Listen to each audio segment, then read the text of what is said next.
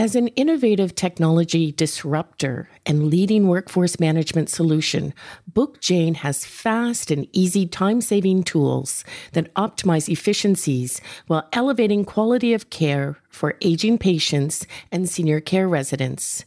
To find out more, speak to a BookJane expert at 1 855 265 5263 or sales at bookjane.com.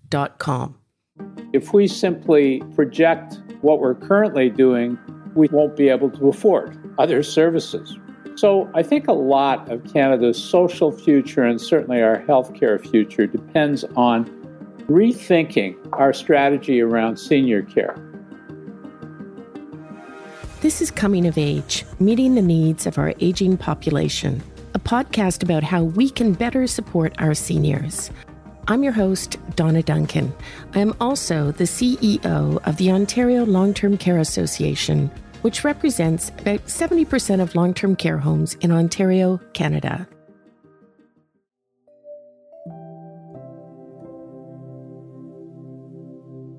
As our senior population increases and we face the arrival of an aging baby boom bomb, there are a lot of questions about how we're going to provide the care that the baby boom generation will need. There's discussion about whether we need to be investing more in resources in home care rather than long term care. But this isn't an either or situation. We need more of both. It's an and. Today, I'm joined by Dr. Bob Bell, former Deputy Minister of Health for Ontario, former hospital CEO, educator, and author, to discuss new thinking about how we can support people as they age and where long term care fits into this new picture. Dr. Bell, thank you for joining us. So, good morning. Welcome to our podcast. So delighted to have you join us today as I mentioned uh, to you, uh, we built this out because we really wanted to stop and reflect on this moment in time as we think about aging and how we care for our aging population. You bring a really interesting perspective and really welcome your thoughts as we reflect on why we ended up where we did in Canada and especially in Ontario during this pandemic, and really reflecting on the devastating impact that this has had on our seniors and especially in our long term care homes uh, in Ontario.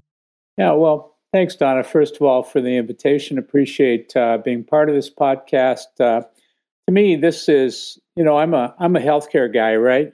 I've worked in Ontario healthcare for 45 years in a variety of roles and very committed to our healthcare system in Ontario and by reflection in Canada, the concept of a publicly funded system that provides care based on need rather than ability to pay is really important to me. And I think one of the most important issues in sustaining our publicly funded health system and ensuring that we can continue to provide international level excellent care to everybody who needs it in Ontario relates to the care we provide for seniors. I think this is partly because demographics, the population of people over the age of 75 in Ontario, and I'll speak mainly to Ontario, but most of these comments have uh, relevance in the rest of the country as well. That population of 75 and older people is increasing at 4% per year, so it's going to double in 13 years, the fastest growing segment of our population is centenarians, people over the age of 100. So the strain on our healthcare system really is in part being driven by people who are who are aging. And you know, people are healthier as they age today in Canada and in Ontario. So, you know, is 90 the new 80? Yeah, maybe, sort of. But we recognize that as people become more physically frail, and especially as they become less cognitively sharp, as cognitive decline occurs, that more healthcare resources are needed. And I think it's fair to say if we simply project what we're currently doing on a linear basis to that increased demographic of seniors in this country, we simply won't be able to afford other services We won't be able to afford excellent cardiac care, excellent cancer care. We won't be able to afford the kinds of social investments that we know we need to make to improve health in this country. We won't be able to afford excellent education, so important to the economic future of our country as well as the social future. So I think a lot of Canada's social future and certainly our healthcare future depends on rethinking our strategy around senior care. You and I have talked a lot about the factors that have resulted in a high mortality rate. You know, the factor that I think all Canadians know about now. The feature that's been quoted many times is we lead the world in terms of the high proportion of mortality, Canadian mortality, that's occurred in our nursing homes, in our long term care homes. Now, that perhaps sounds worse uh, than it really is. It's not that we've had exceptionally high mortality in long term care, it's that the highest proportion of our mortality has come in long term care. So, in general, our mortality rates in Canada have been better than most of Western Europe or certainly the United States. But when mortalities occurred in Canada, it's occurred in long term care. And that, I think, needs to focus our attention going forward to say, you know, we've got to rethink this demographic challenge.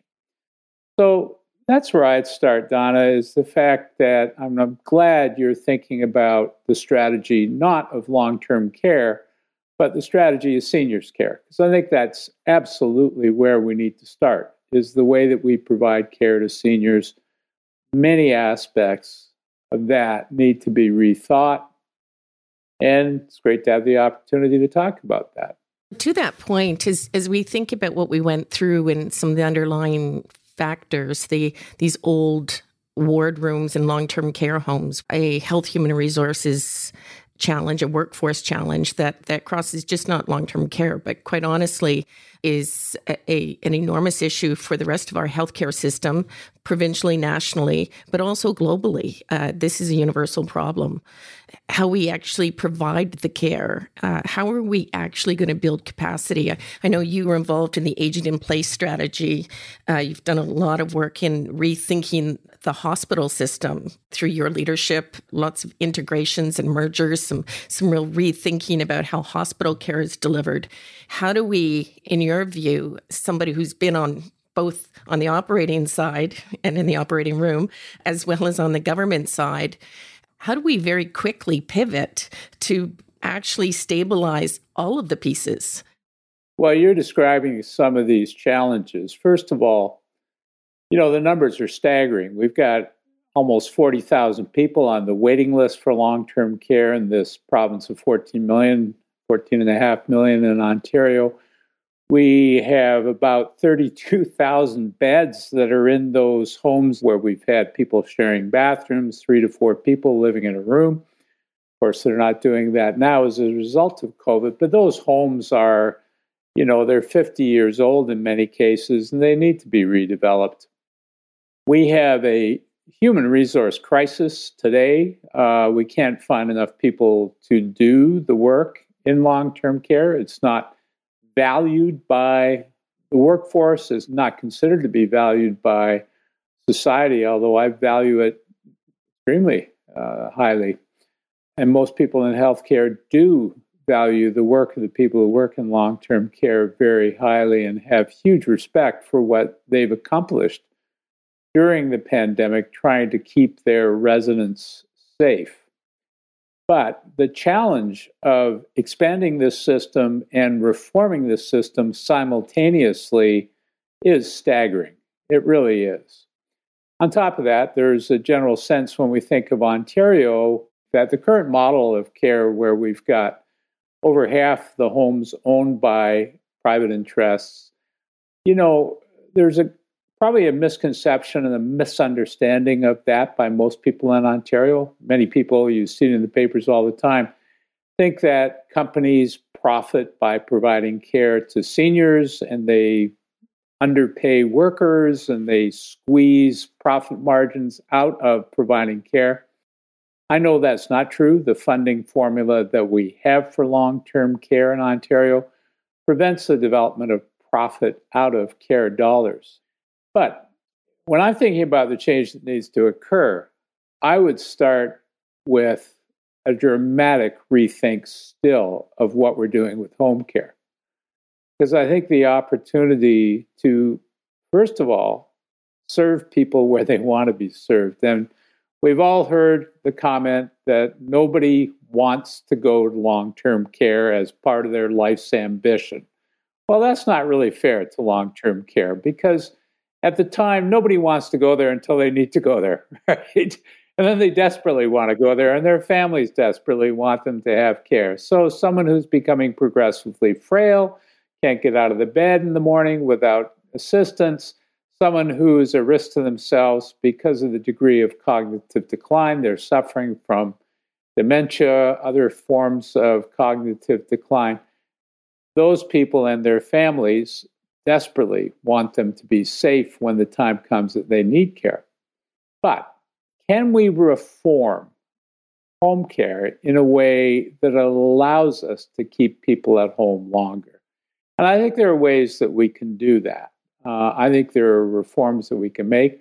I think the other thing is we need to think about the cost effectiveness of the way we care for seniors. You know, we're currently spending quite a bit of money. We spend about $11 billion out of a $64 billion Ontario health budget on a combination of long term care, home care, community support services. And most of that $11 billion goes to seniors. Some of that is covered by the copay that is achieved in long term care.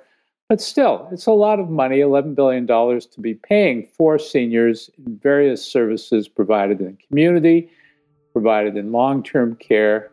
A substantial proportion of our budget is spent on that. So, we need to rethink it. We need to talk about it. So, in talking with Dr. Bell about the situation we're facing today and, and where we've been over the last number of years, the numbers are staggering. Today, we have almost 40,000 people on a waitlist for long term care in Ontario, Canada. We have 32,000 beds that are in old homes the fact that over half the homes are privately owned, that's not the issue. We do know that the issues are these older homes that are overcrowded and a workforce that is not valued. Part of the reflection of COVID 19 is that we actually have to uh, think about reforming the entire model. Dr. Bell and I continued our conversation by reimagining how care can be provided to seniors with these lessons in mind. And and is there a way to take more of a population based approach? He's talk about the the structural pieces of the system.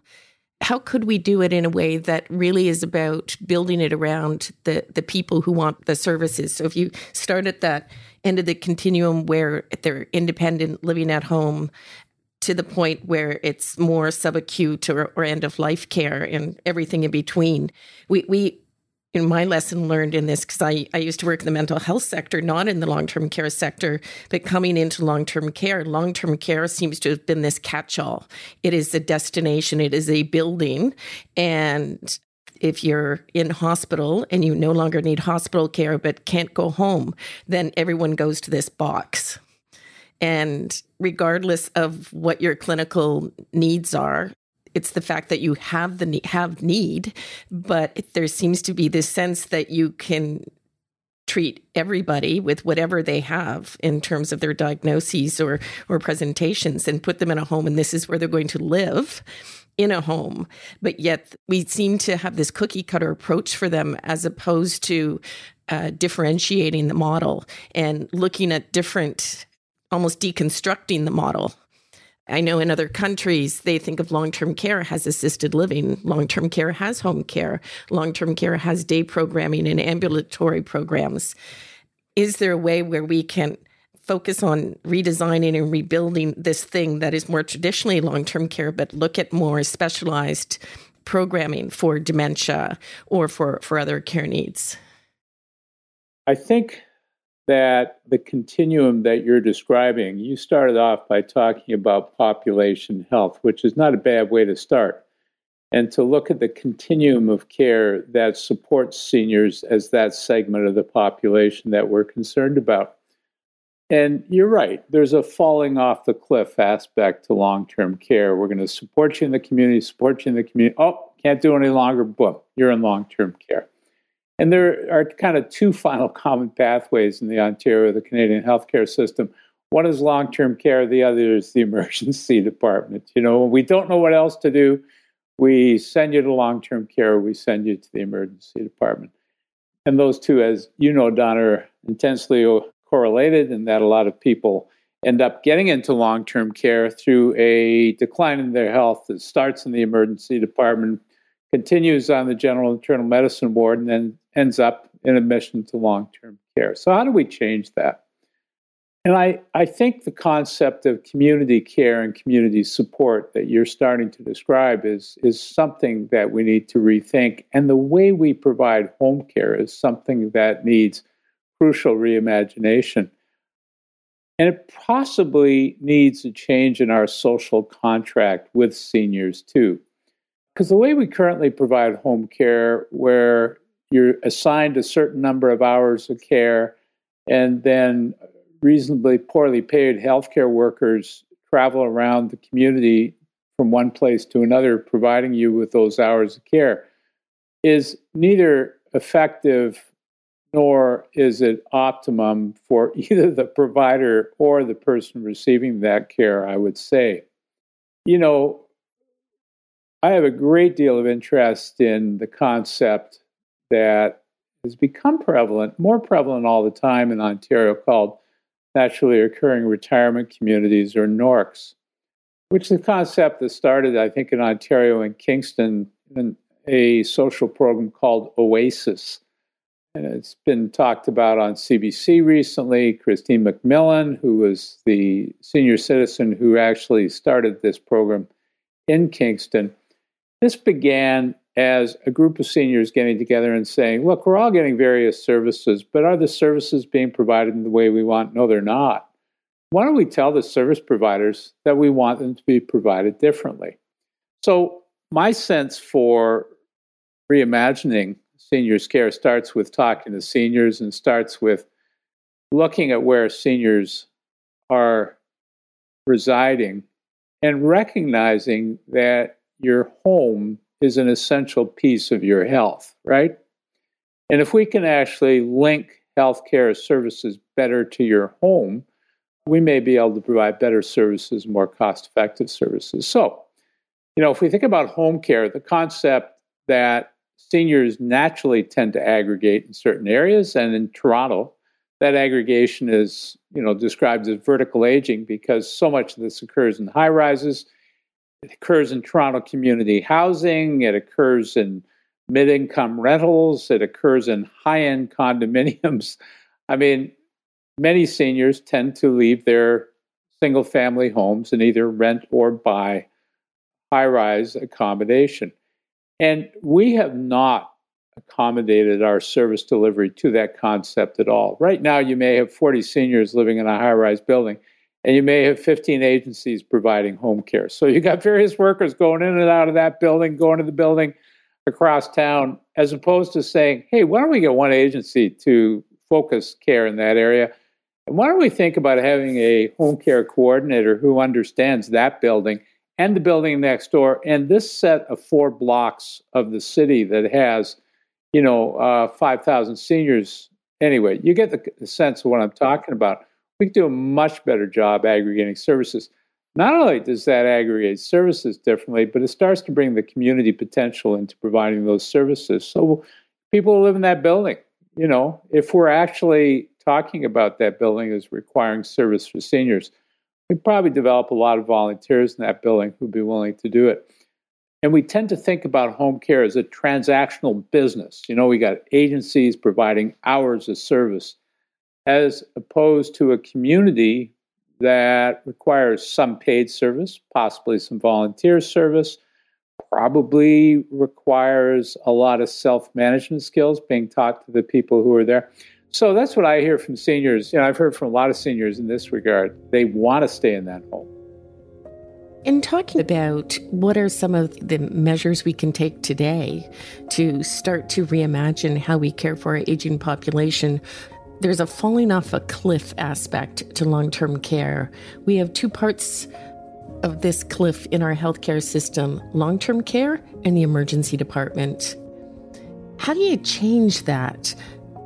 And in Dr. Bell's view, looking at community care and support and reimagining home care really needs to be a focus of what we do next. Dr. Bell talked about naturally occurring retirement communities.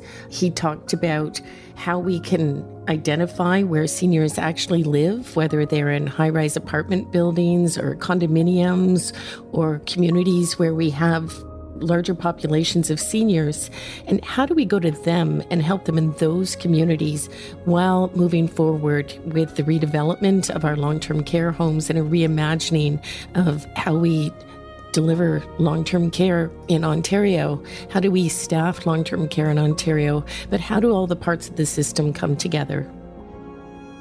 I was interested in getting Dr. Bell's thoughts on the need to rebuild long term care homes and the type of home care supports needed to help people stay at home as long as they can, given the pressures on the long term care system.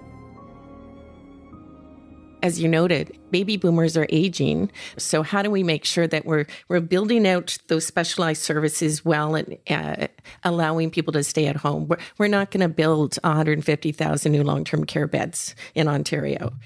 We've got 40,000 people on a wait list, as you noted. Uh, so, how do we start thinking differently? And how, how do we start to think collectively as well and thinking think i, I loved what you you commented on uh, the that social contract how do we start to take responsibility and and share the care.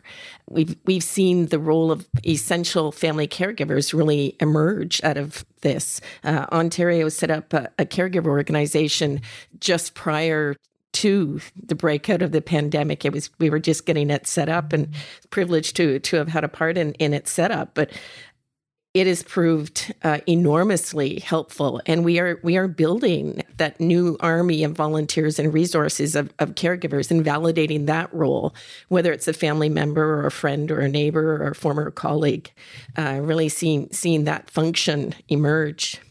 One thing i'd love to get your thoughts on as well and and that's your thoughts as an educator and, a, and as an employer in the in the healthcare system as we think about the aging population and we're, we're seeing a lot of retirements, especially of our regulated health professionals right now. You know, it takes four years to educate a nurse. Uh, it takes what, five or six years for a nurse practitioner, a, a medical specialist. If we think about our, our workforce, what we've not seen, we've not seen anybody in our country. Uh, I've had discussions with people in the European Union who've been doing this work, but really looking at our workforce strategy. So, clearly identifying what specialists are retiring, what our gaps are going to be, what kind of specialists and competencies do we need to build out to support an aging population? How do we deal with that human resource piece when when it takes you know we've got 13 years before the population over 80 um, uh, doubles. And yet how many years does it does it take to train a medical specialist to support their needs? You know, our focus on on care for seniors has tended to focus on the fact that we don't have enough geriatricians, and I think that's true. We could use more people who are specialty trained in dealing with complex issues in geriatric care, but we also need to have a lot more focus in medical school during family medicine training on geriatrics and on palliative care because that's such an essential part of what we're talking about is end of life care is really something that needs to be part of that social contract that we were discussing.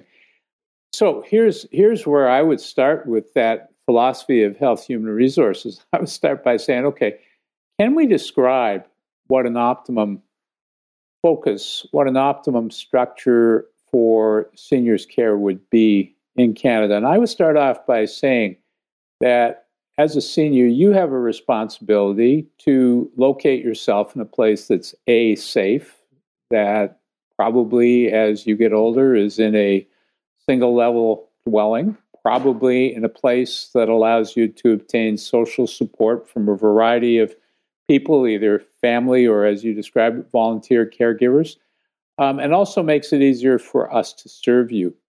You need to have responsibility for understanding the diseases that you may be suffering from and how to optimize those and how to be as safe as possible with those. So I think we need to describe this as part of the social contract that people in their senior years tend to perhaps not think enough about their future. And we need to make that an explicit expectation of a new senior strategy. We need to think about the health human resource training that's required. And certainly, we, we both agree that a new focus on personal support workers is essential. But a focus on volunteers as well is important. I mean, that's a part of the Canadian experience. People want to volunteer, and where better than to volunteer in supporting seniors' care?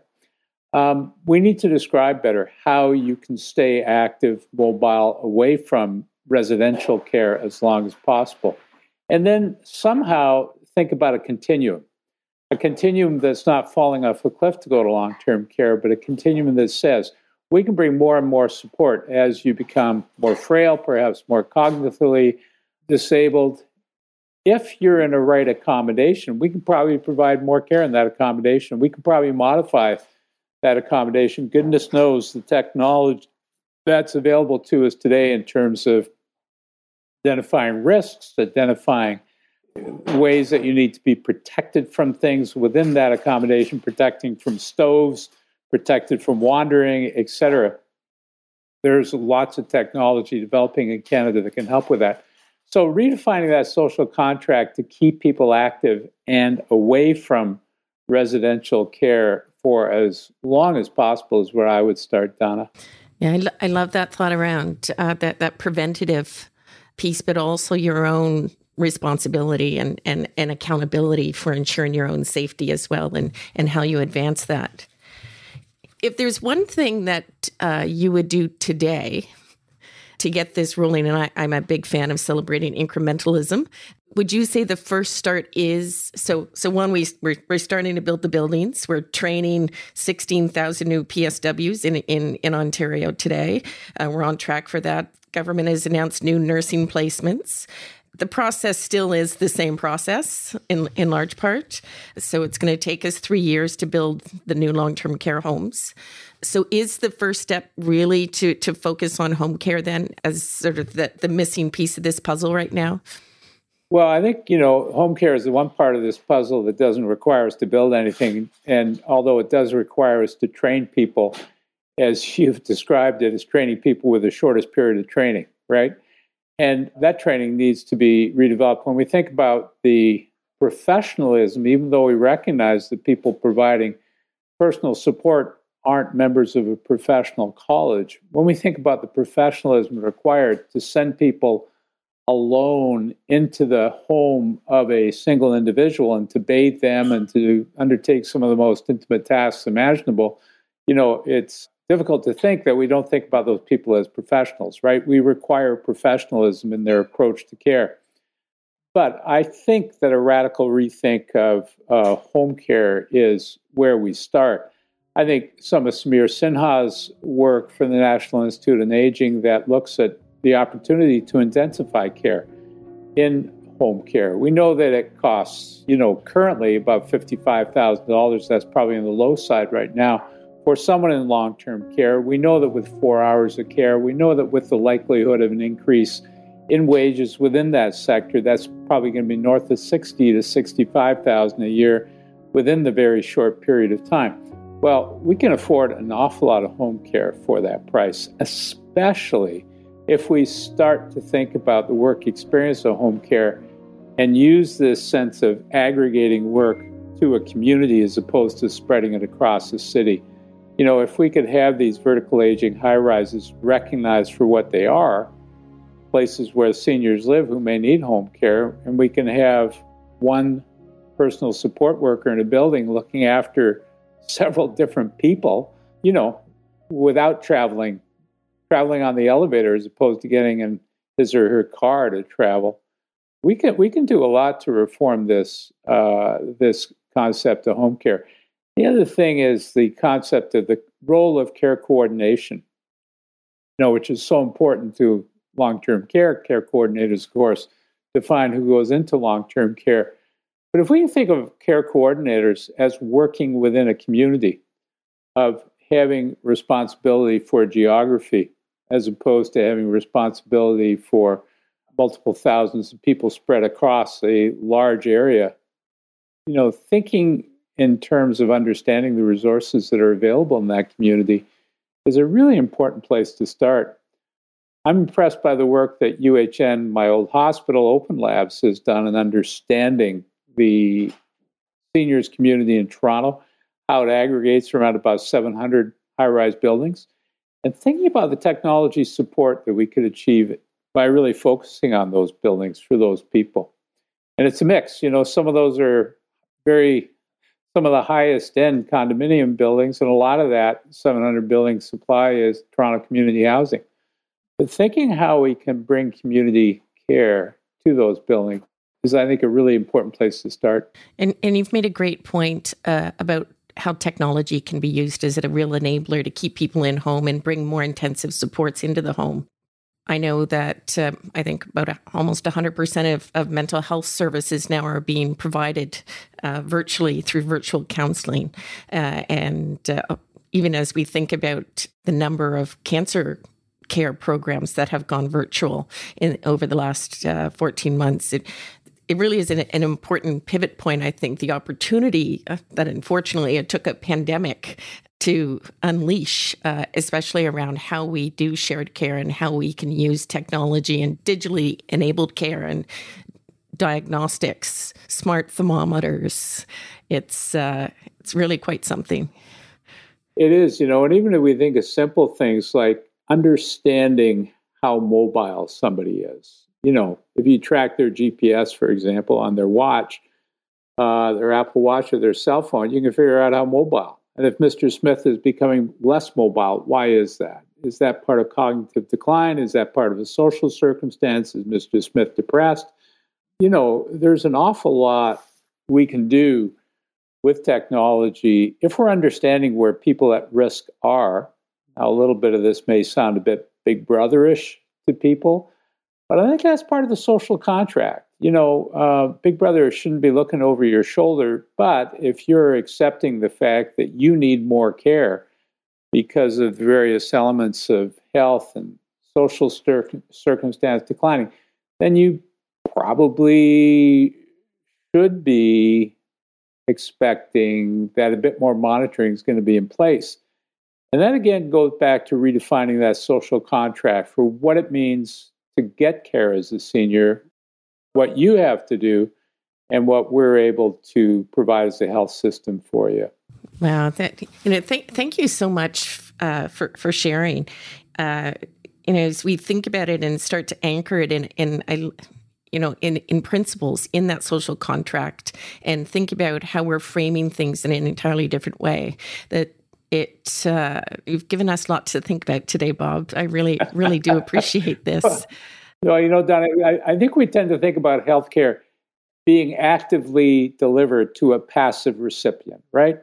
But I think one of the biggest themes in healthcare today is no, you're responsible. So much of what you can do to enable better health is to understand the things that impact on your health and to ensure that you're living healthy. And I think as we get older, that becomes more and more important. And I think we need to talk more about that personal responsibility that people have. So thank you, Donna, for the work that your organization does in leading us to think about better care for seniors. And uh, appreciate the opportunity to chat with you this morning. No, thank you. And, and, it really is going to take all of us working together. And it's not the Ministry of Health or the doctor, or it, it has to be a collective initiative. And I'm really hopeful that we'll get on the right path. So thank you so much for your time and uh, your wisdom and uh, the benefit of, of your expertise. This has been delightful. I'm not sure there's wisdom, but thanks for listening anyway, Donna. After speaking with Dr. Bell, the key insight that struck me was that we need to reframe the discussion and reframe it in a way that we're talking about a social contract. A social contract with ourselves, a social contract with our seniors. It's a two way street, and we need to consider how all of us can share the responsibility to take care of our aging population and ourselves. And Dr. Bell also encourages people to think ahead to their future and their future living arrangements. He believes people should take more responsibility for managing their own health and self care and think about how they can make it easier to receive care when and where they need it. This idea of a social contract is a thought provoking and compelling concept. And we believe it's one that needs more discussion as we plan for the future of our aging population. Thank you for listening to Coming of Age Meeting the Needs of Our Aging Population. If you enjoyed this episode, be sure to subscribe, rate the show five stars, and leave us a review. You can learn more about today's guest, Dr. Bob Bell, at www.drbobbell.com or follow him on LinkedIn or Twitter at drbobbell. Our next episode will be airing on August 17th. Until then, I'm your host, Donna Duncan. Stay well.